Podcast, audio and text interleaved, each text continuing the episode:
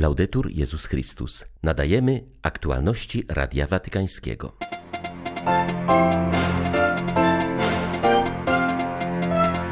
Prawdziwe Boże Narodzenie jest tylko z Jezusem, przypomniał papież w programie włoskiej telewizji. Są miejsca, w których Jezus już się narodził, mówi kardynał Konrad Krajewski, opowiadając o swej wizycie u dobroczyńców ubogich i odrzuconych północnych Włoszech. Jutro dzień modlitwy i postu za Irak. Do udziału w tej inicjatywie patriarcha Kościoła Chaldejskiego wzywa wszystkich, którym leży na sercu przyszłość tego kraju. 20 grudnia witają Państwa ksiądz Krzysztof Ołdakowski i Łukasz Sośniak. Zapraszamy na serwis informacyjny. Papież Franciszek udzielił wyjątkowego wywiadu we włoskiej telewizji Mediaset. Rozmawiał z czterema osobami, które określono jako niewidzialne. Była wśród nich kobieta, ofiara przemocy, mężczyzna skazany dwukrotnie na dożywocie, osoba bezdomna i nastoletnia skautka. Ojciec Święty spotkał się z nimi w domu świętej Marty, gdzie został nagrany program zatytułowany Franciszek i niewidzialni.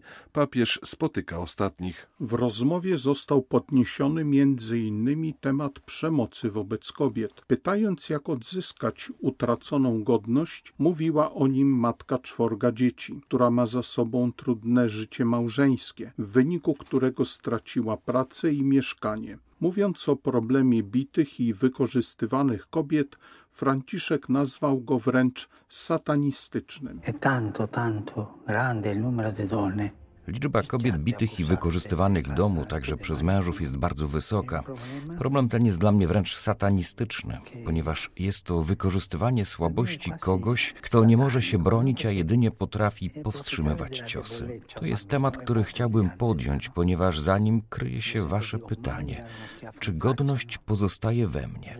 Jaka jest moja godność po tym wszystkim? Jaka jest godność bitych, maltretowanych kobiet?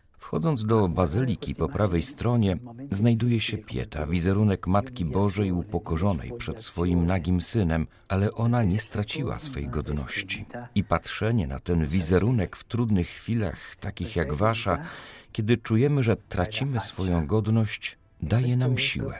Dostrzegam w Tobie godność, bo gdybyś nie miała godności, to byś tutaj nie była. Masz swoją godność, masz cierpiącą twarz kogoś, kto kontynuuje życie swoje i swoich dzieci. Jesteś w drodze. Niebezpieczeństwem jest zagubić się, stwierdzić, że nie ma wyjścia, ale ty wciąż stoisz, jak Matka Boża pod krzyżem. Nie straciłaś godności.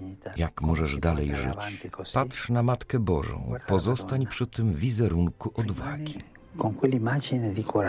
Ojciec Święty poruszył w rozmowie także kwestię braku kontaktów podczas lockdownu. Przestrzegł młodych ludzi, by nie ograniczali się jedynie do przyjaźni przez telefon i nie tracili prawdziwych relacji. Na koniec spotkania nawiązał do zbliżającego się Bożego Narodzenia, przypominając, że prawdziwy sens nadaje mu spotkanie z Jezusem.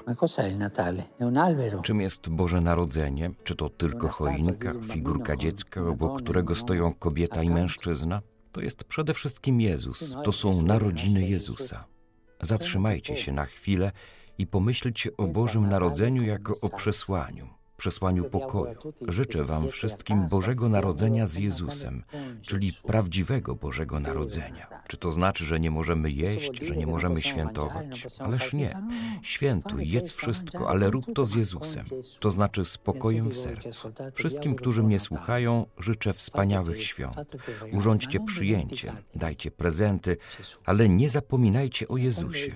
Boże Narodzenie to Jezus, który przychodzi. Jezus, który przychodzi, aby dotknąć Twojego serca.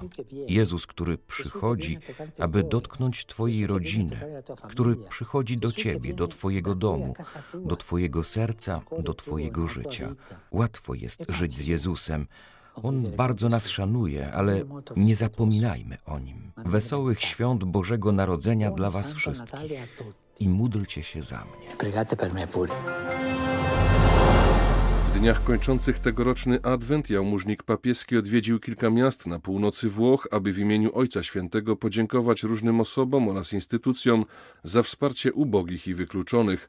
Kardynał Konrad Krajewski w rozmowie z Radiem Watykańskim stwierdził, że w tych miejscach Jezus już się narodził. Jałmużnik papieski przebywał w diecezjach leżących nieopodal Mediolanu, w Kremonie i Lodi, gdzie otworzył nowe noclegownie. W Mediolanie podziękował osobom, które od sześciu lat przysyłają co miesiąc do Rzymu cały olbrzymi samochód jedzenia. Kardynał Krajewski odwiedził także jeden z zakładów pracy koło Piaczęcy, gdzie pracownicy oddają regularnie swoje bony żywnościowe dla ubogich. Najpierw byłem w Padwie, gdzie jest 800 osób osadzonych i miałem przepiękną inicjatywę, mianowicie w środku więzienia jest piekarnia i cukiernia, także więźniowie wstają o drugiej, o pierwszej w nocy, by zapewnić ciasto, chleb w Padwie. I utworzono także specjalną kooperatywę, czyli byśmy to nazwali Urząd Oczyszczania Miasta, gdzie ci, którzy już mogą mogą wyjść, bo został im rok czy dwa do skończenia wyroku, pracują w tej firmie i ta firma zatrudnia około 400 osób. Są wśród nich więźniowie, którzy jeszcze odbywają karę, ci, którzy już odbyli, a nie mają gdzie się podziać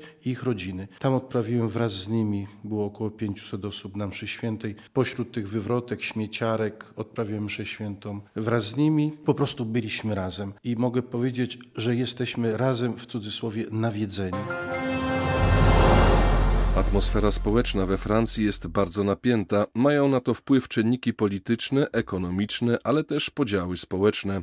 Dlatego zwierzchnicy religijni, a także wszyscy wierzący muszą zachować wielką czujność, przyczyniając się do wzajemnego poszanowania i odprężenia, uważa biskup Mathieu Rouget, ordynariusz Nanterre. 8 grudnia w jednej z parafii tego miasta islamiści zaatakowali maryjną procesję. Biskup Rouget przyznaje, że atak na procesję miał znamiona radykalnego islamizmu. Ordynariusz Nanterre przyznaje, że w jego diecezji dochodzi niekiedy do niepokojących incydentów, jednakże ogólnie rzecz biorąc, w miejscach kultu nie doświadcza się większych problemów. Bardziej zagrożeni są natomiast sami wierni, zwłaszcza ci, którzy mieszkają w wielkich osiedlach. Niektórzy opowiadają mi, że oni sami lub ich dzieci są niekiedy przedmiotem obraźliwych czy wręcz niepokojących ataków słownych ze względu na ich chrześcijańską wiarę, mówi biskup Rouget. Podkreśla, że niezbędne jest zapewnienie chrześcijanom we Francji możliwości pełnego korzystania z wolności religijnej, która obejmuje również wyrażanie swej wiary na zewnątrz, na przykład w postaci procesji. Z drugiej strony trzeba też dążyć do nowego stylu relacji międzyreligijnych. Dialog między chrześcijanami i muzułmanami nie może się dokonywać jedynie na szczeblu rzeczników, potrzeba zaangażowania całych wspólnot. Zdaniem ordynariusza Nanterre trzeba też skończyć ze sztucznym przeciwstawianiem dialogu ewangelizacji, ponieważ prowadzi to do niepotrzebnych podziałów między samymi chrześcijanami. Z im większym szacunkiem prowadzimy dialog, tym bardziej pragniemy pokojowo dzielić się tym, co jest dla nas najcenniejsze, dodaje biskup Róże. Dla chrześcijan mieszkających w obozie w nigeryjskiej Pulce będzie to bolesne Boże Narodzenie.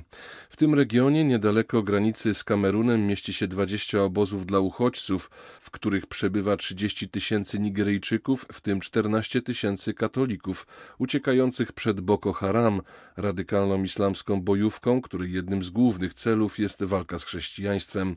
Wielu z nich straciło cały swój dobytek, a ich bliskich zamordowali dżihadyści. Naomi i Podobnie jak inni chrześcijanie, schronieni w jednym z obozów, wciąż przeżywają koszmar porwania przez Boko Haram i ucieczki przed dżihadystami. Bojówkarze próbowali zmusić ich do przejścia na islam. Uchodźcom pomaga ksiądz Christopher, który sam przez jakiś czas ukrywał się w górach przed dżihadystami.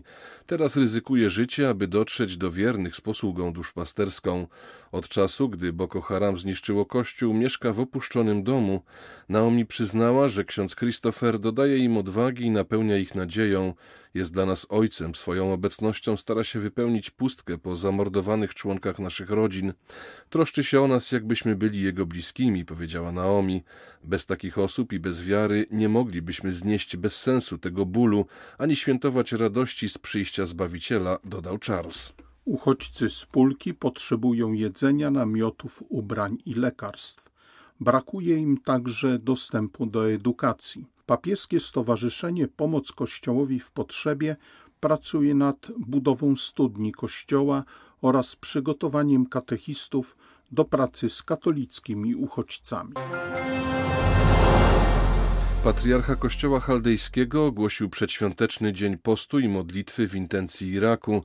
Do udziału w tej inicjatywie zachęca jutro nie tylko swoich wiernych, ale wszystkich, którym leży na sercu dobro kraju. W wystosowanym z tej okazji przesłaniu kardynał Luis Rafael Sacco zaznacza, że modlitwa i post mają się przyczynić do złagodzenia kryzysu, jaki nastał po listopadowych wyborach i jak najszybszego uformowania rządu. Celem, dodaje, jest mądra praca na rzecz budowy prawdziwie demokratycznego państwa oraz osiągnięcia pokoju i stabilności. Wzywając do przedświątecznego dnia postu i modlitwy, Kościół chaldejski prowadzi jednocześnie dystrybucję pomocy dla tysiąca potrzebujących rodzin w Bagdadzie. Inicjatywa ta jest oczywiście wspierana przez samego patriarchę Sako we współpracy z Caritas Irak. Potrzebujące rodziny otrzymują kosze z żywnością i artykułami pierwszej potrzeby.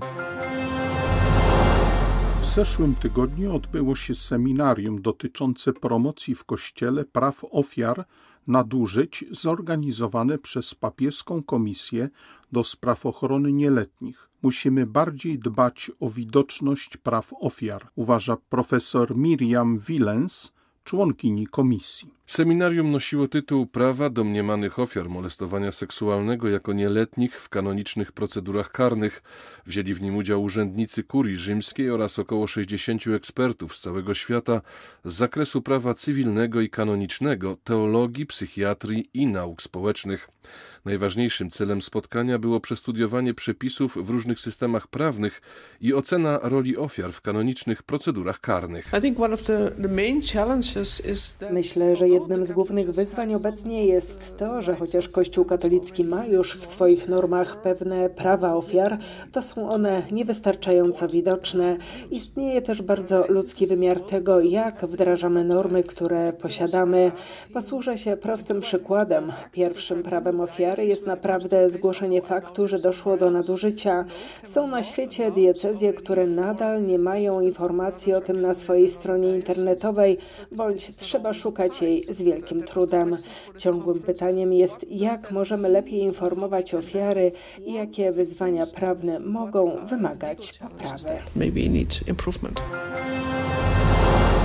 W katedrze pod wezwaniem świętych apostołów Piotra i Pawła w Poznaniu odbyły się święcenia biskupie księdza Jana Glapiaka, którego ojciec święty mianował biskupem pomocniczym archidiecezji poznańskiej.